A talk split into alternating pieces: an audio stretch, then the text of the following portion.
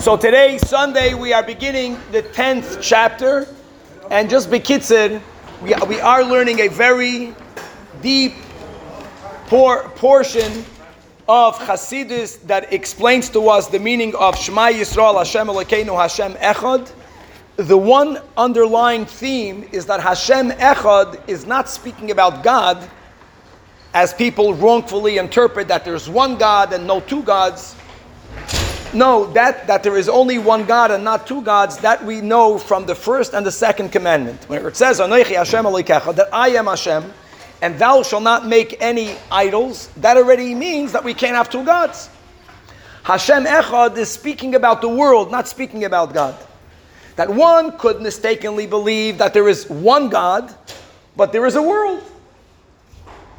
And Hashem Echad is coming to tell us that there is no existence other than God. There's only one existence, and that's God. So Hashem Echad is not excluding another God. Hashem Echad is excluding any other existence other than God. Now, what does it mean?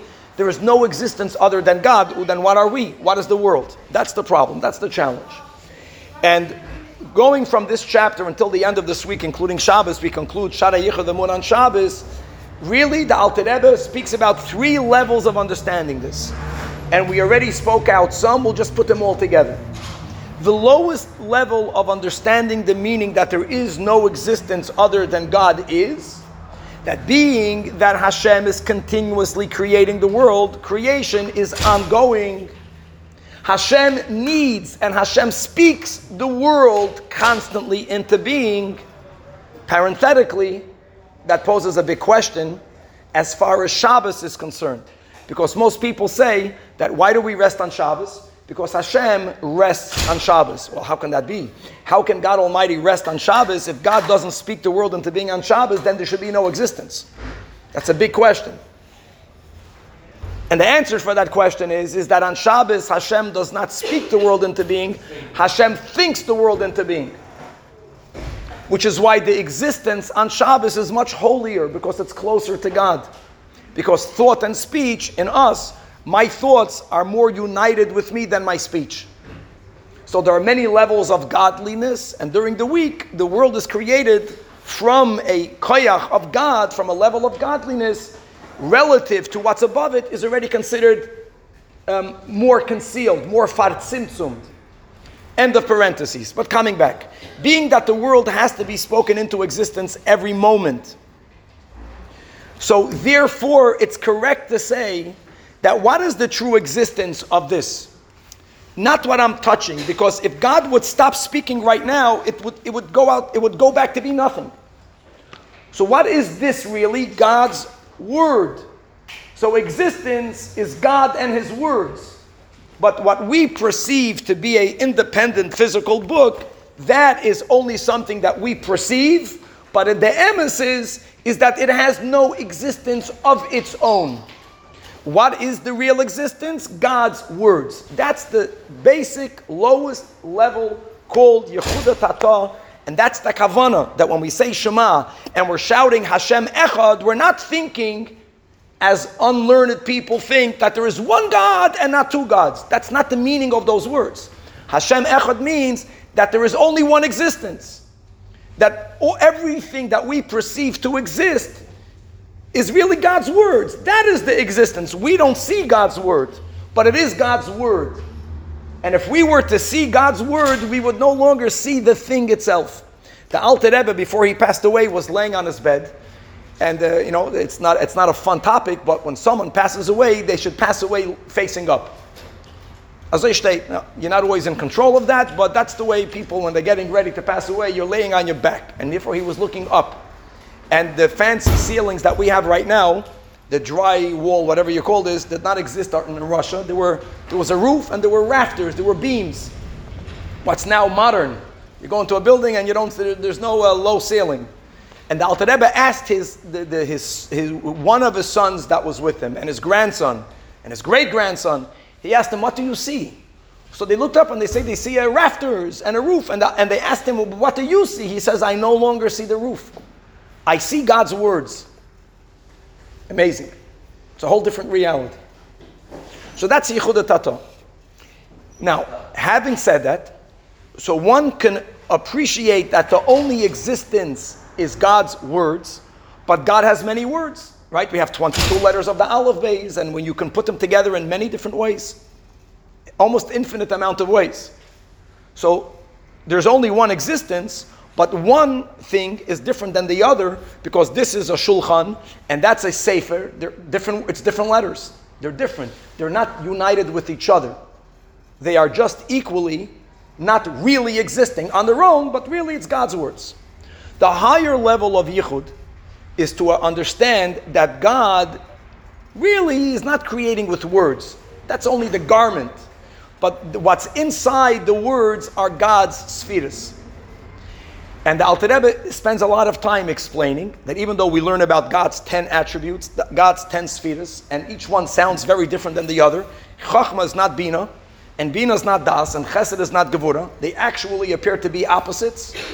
But being that all of this is godliness, and God is one, God is one of the Ten Commandments, so really all of the 10 spheres are one. And this is a theme that is beyond the, even the words of the Alter Rebbe as he begins today. It's hard, it's hard for a human mind to grasp how you can say that things that are different are really all the same. But the emphasis is that the ten spheres are, are united with God, and being that God is one, all of the ten spheres are really one. All of their letters are really all the same, and that brings a unity within creation. So when things in creation appear to be opposites, the reason why the emes is, is that even opposites could unite. How can you unite opposites? Because being that it doesn't have its own existence, it's really God's word, and really God's word have in it God's spheres, and really all of God's 10 different spheres are part of the same one God. So all of the spheres are the same. When a person understands that, they are able to unite opposites. Because really, there's no difference between two things that appear to be different even though they're being created in different words, it's really being created by the spheres, and the spheres are one with God and one with the other. And then the Alter Rebbe speaks about it, the highest level of unity. And the highest level of unity, ironically, he quotes the Rambam, and we spoke about this last week. And the Rambam says that the emesis is that the world is really God.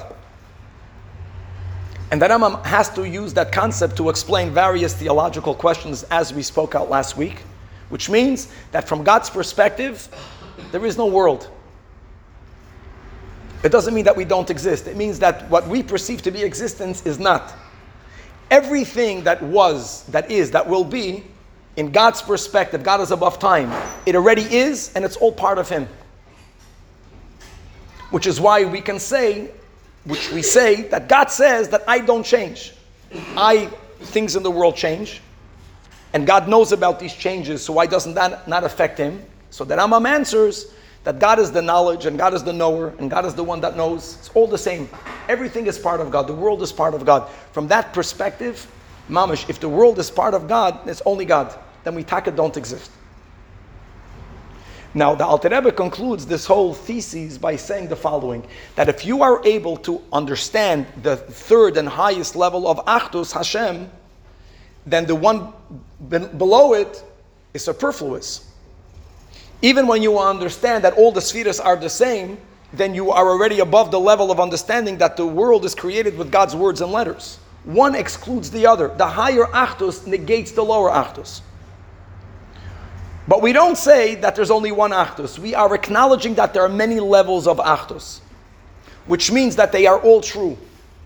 They are all true. And according to what level of godliness you're speaking about, accordingly, is there's a different level of Achdus. So if a person doesn't reach the, the highest level of Achdus, it's not wrong for them to grasp the lower level. And if the person doesn't even unite and experience the, the concept that all of the spheres are one with God, the lowest level of Achdus is something that we can all grasp. And it is emes. There is also a higher emes. In other words, it's not, it's one truth. There are many levels of truth. Even though the higher level of truth completely negates the lower level of truth. And coming back to the theme that the Alter Rebbe says that there is an advantage of the lower unity above the higher unity. The higher unity is a person at a moment that can experience what God experiences, which is there's only God. By the way, that experience can lead a person to physically pass away. Great tzaddikim, they went on that path. They didn't learn about it. They experienced that. If you experience that you don't exist, you know what happens? You don't exist. The, the Rebbe says a story of a great professor in Russia that was explaining, that was learning how the leg functions. And it's very complex. And that professor, as he's learning, came to a question. There was one piece that didn't fit. And when he got stuck on that question, when he stood up, he couldn't move his leg. So when we understand something deeply, it really affects us. So Nadav and Avihu, and according to Hasidus, the 250 people that we learned about yesterday, that is the madrega that they reached. They reached a level they understood so deeply how the world is mamash God. Not in, in, in the idolatrous way, which is very dangerous. It, it can sound terrible. The world is God, God forbid. No, the world is not. The world is not. That's why the world is God. So they chap that so deep that they passed away. When the Kohen brought the Ketores, he, he was gifted with that, with that insight for a moment which is why we shared the zchus of the Ketores. If one Kohen got it once, he would never get it again unless all of the Kahanim in his uh, generation got it at least once. The only person that's allowed to get the Ketores more than once is the Kohen Gadol. Which interestingly is the reason why a Sandik in a family is only once. One person is a Sandik once in that family unless they are a great tzaddik, like the Kohen Gadol. Is a link. Because when a person is a Sandik by a bris, the act of a bris, the act of parents allowing someone or they themselves to circumcise to their child, this, this is the greatest korban. That is a great expression of emuna in God. And how God is, God is, the Pashat, that Hashem is emes and the Torah is emes, and I'm going to allow my child to be wounded because that's what God wants. It's such a great mitzvah that the Sandik, if he's worthy, can, can chap that. It's like the Ketores, can understand Yichuda Ila'a. And that's really dangerous because if the Sandik goes out, then who's protecting the child? But that's another. But even if a person is not grading the, not hopping the highest level of unity, they, they know the words. Maybe they understand the words, but they're not internalizing the words. What we all have to re- think about when we say the Shema, this is the takeaway from the whole Shaar HaYichud VehaEmunah. And it's a great takeaway. And we have children, we should educate our children. What are you saying? Shema Yisrael. Shema means to, to understand. You know, there's hearing and there's hearing. Yisrael is me. I'm a Yid. So I'm talking to me. It's good to talk to yourself. Listen, Yid. Understand, Yid. That Hashem Elokeinu means that all of the levels of, of godliness are all the same.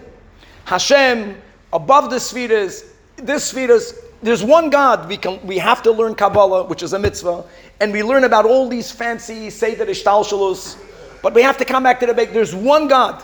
It's all the same God. And not only is there only one God, God is not comprised out of different parts, even though God expresses himself in different ways. But it's one God. Hashem Echad, that there is no existence other than God.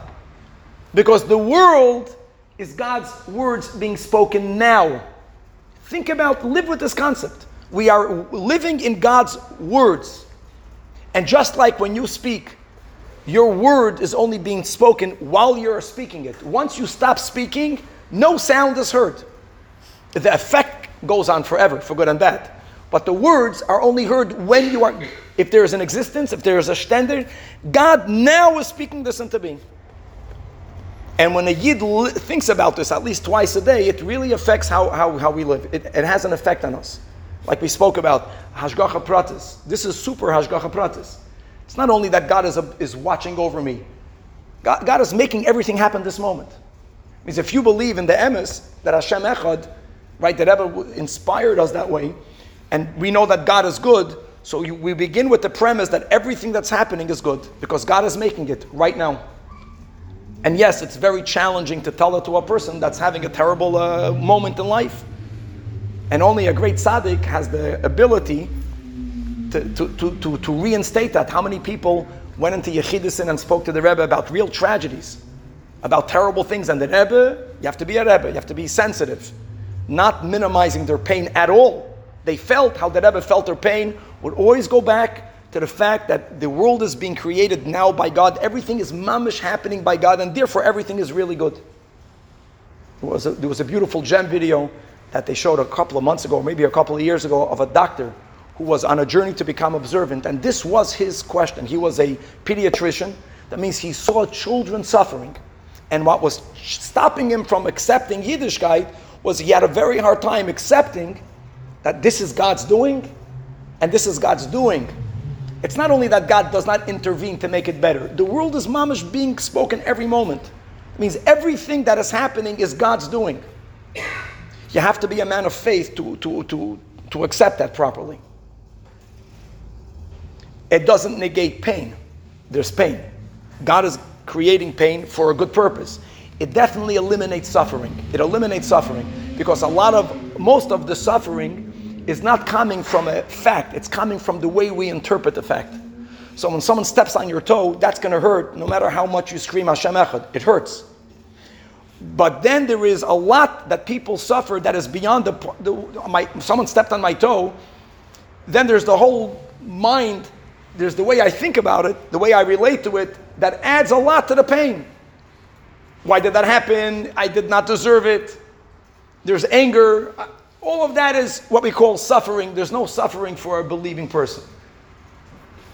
And all of that comes from properly shma'ing, listening to the concept that everything is being brought into existence right now from the one and only good God.